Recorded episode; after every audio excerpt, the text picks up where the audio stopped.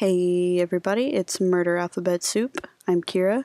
I'm back after having to take some time to deal with some unexpected life events. Uh, just to super briefly touch on that, it has just been a really weird year for my career, you know, my day job, if you will.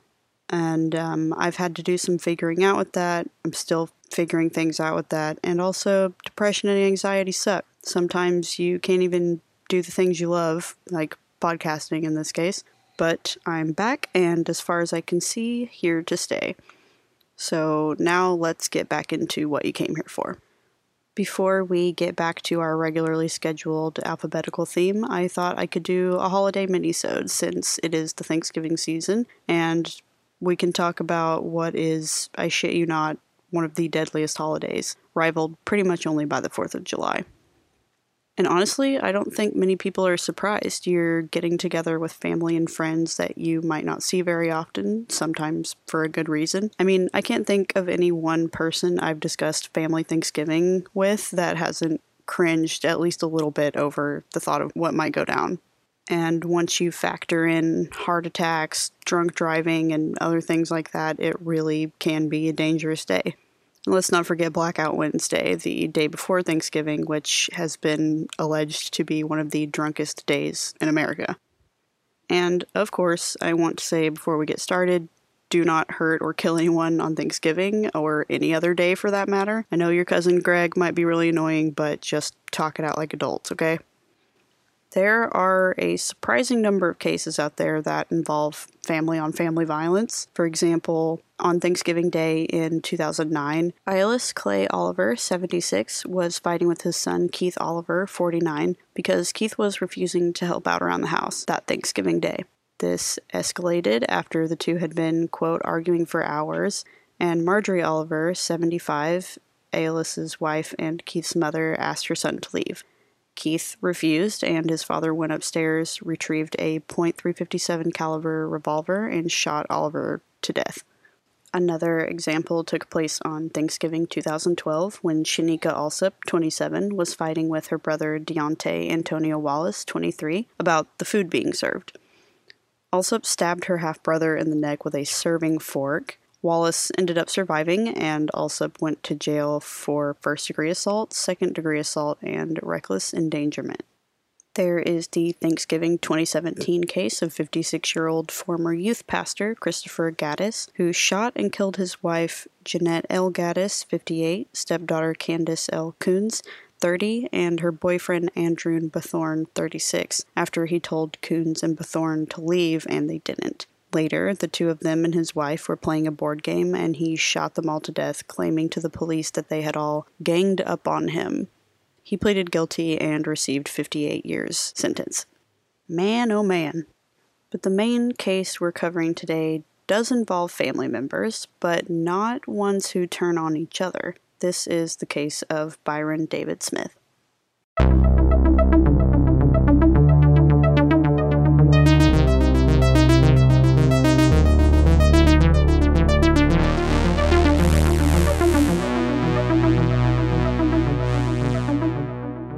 Byron Smith, 64, a retired security engineering officer with the U.S. State Department, lived in Little Falls, Minnesota. In the months leading up to this case, he claimed that his house had been burglarized at least six times in the last few months, uh, but he had only reported one of those to police, and the police only found evidence of two previous burglaries. One of those two appeared to have happened in the garage, but Smith appeared to not have any knowledge of this when the police brought it up to him. The stolen property included $4,000 in cash, his father's POW watch, which he had received um, in World War II, coins from his coin collection, a chainsaw, medals, and ribbons that Smith had earned in the Air Force during uh, his time in the Vietnam War, several firearms, and jewelry. After this, Smith had started wearing a holster with a loaded firearm pretty much at all times inside of his home, and he also had a video surveillance system installed. There is some evidence that Haile Kifer, 17, and Nicholas Brady, 18, who were actually cousins um, and who is, are about to come into this case, committed the previous break ins. And Brady was actually being investigated for prior burglaries, including one that happened earlier that day on the day of this case. On November 22nd, 2012, Thanksgiving, by his own account to the police, Smith was visiting neighbors when he saw Kifer driving towards his house. He then made the comment that he needed to get ready for her and made his way back to his house. Smith drove his truck down the road and parked it in front of a neighbor's house. He then went down to his basement where there was a chair that was kind of tucked away out of view from when you were coming down the stairs. There, he had guns, water, and granola bars that he had stashed there. He also, at this time, took the light bulbs out of the ceiling and turned on the audio recorder. About an hour later, Smith heard a window break upstairs, which you can hear on the audio that he recorded on his device. And about 12 minutes later, Brady was at the top of the stairs and he started to make his way down to the basement. Smith shoots Brady twice on the stairs and he shoots him once in the head after he falls down to the bottom of the stairs. He wraps his body in a tarp and drags him into another room. Smith then goes back upstairs, returns about 10 to 15 minutes later, and reloads his gun and gets back in his original position. Minutes later, Kifer can be heard entering the home and calling her cousin's name. She then starts to make her way down the stairs, and Smith shoots her, and she falls down the stairs. He then shoots her in the torso and next to her left eye with a 22 single action revolver. He is dragging her across the floor, and during all this, he's calling her names. You can hear him call her bitch. And she's screaming. He then shoots her a final time under the chin, which was a fatal shot. Smith didn't report this to police until the following day. His reasons for that was that he didn't want to bother the police on Thanksgiving. Okay. Morrison County Sheriff Michael Wetzel acknowledged that Brady and Kifer were there to burglarize Smith's residence, like they were breaking in, and evidence recovered from the car driven by Brady was linked to a burglary of the residence of a retired teacher the night before all of this happened with Smith. But there was the question with all of this of why did he have to take it as far as killing them? Once he had already wounded them and he knew that they were unarmed, why didn't he just call the police from there? In Smith's statement to police, he said that Kifer had let out a short laugh after she fell down the stairs, saying, quote, if you're trying to shoot somebody and they laugh at you, you go again, end quote. But the audio recording didn't capture any laughing. You actually hear her say, Oh God, and she's like crying out. I didn't hear a laugh. And you can find like the recording online that you can listen to. No one was laughing. So yeah, you can't. I mean, at least from what I could hear, that I think maybe he was just hearing what he wanted to hear. But of course, that's, you know, my opinion. In police interviews, Smith acknowledged firing more shots than he needed to. There is a law in Minnesota called the Castle Doctrine, which, in short, basically states that if an intruder unlawfully enters a person's abode or house or car or you know property that the person owns then the owner has the right to use self-defense up to deadly force if they are a threat to your life and you can't get away basically and of course, it has a lot going on that you can read yourself because it would take forever to read the entire doctrine here, but that's the basic idea. Sheriff Wetzel said that, quote, the law doesn't permit you to execute somebody once the threat is gone, end quote. Smith had moved his truck earlier in the day, claiming that he had done this in order to clean his garage, um, but prosecutors argued at his trial that it was an attempt to make the house look abandoned in order to lure burglars into his home, which made the case inconsistent with self defense because there was an element of premeditation.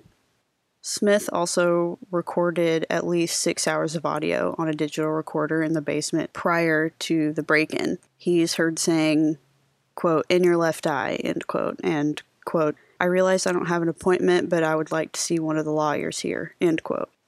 And of course, there was the evidence that Kifer had been shot in the left eye, and the prosecution took this under consideration. And they also alleged that the other statement was a rehearsal for what he would have to say after the shooting, um, which was an indication that he knew that, you know, he would be needing an attorney soon. After the shootings happen in the audio recording, you can hear Smith talking uh, to himself, And he's saying that he feels like he's cleaning up a mess in a way and doing his civic duty, and that the police wouldn't do it, and only he could do it, like he had to do it.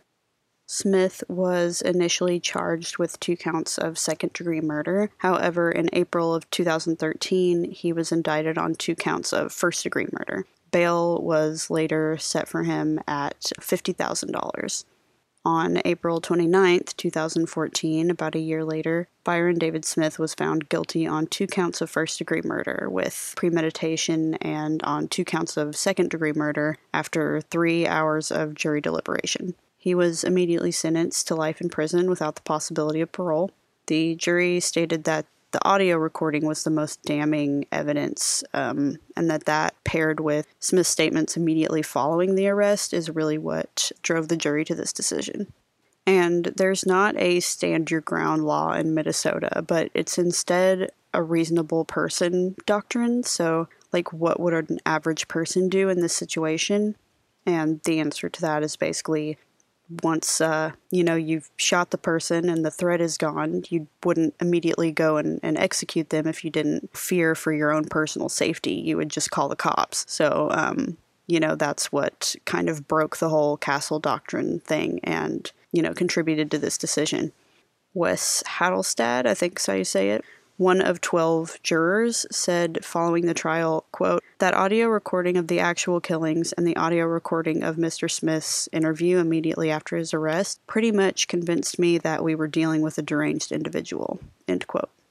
He may not have been convicted if that recording didn't exist, and I don't even know why he really recorded it. I mean, maybe he thought that it would help his case, that it would be proof that they were breaking in, like, you know, that they were in fact breaking in. Um, I don't really know, but it ended up being what got him that sentence. And they did break into his house. Like, no one made them break in, and I understand him being really mad about the stuff that got stolen, like his dad's POW watch. Like, that sucks. But you can't just kill people when they're unarmed and you've subdued them, you know, at least in some way, and they're not a threat to your life anymore, at least not in Minnesota. Either way, it's sad for everyone involved. But I hope that you all have a happy and safe Thanksgiving. And if you don't celebrate it, I hope you have a good week as always. I personally am not going anywhere. I'm cooking a two person dinner with my boyfriend and gonna have some drinks, watch some scary movies, and that's about it. I want to know what movies you guys put on repeat for Thanksgiving because I know every family has one. Growing up, mine always played The Godfather on loop, but you can tell me that by heading to the Instagram. I always post there for episodes and whatnot. Um, and thanks for listening, and I'll see you guys next time.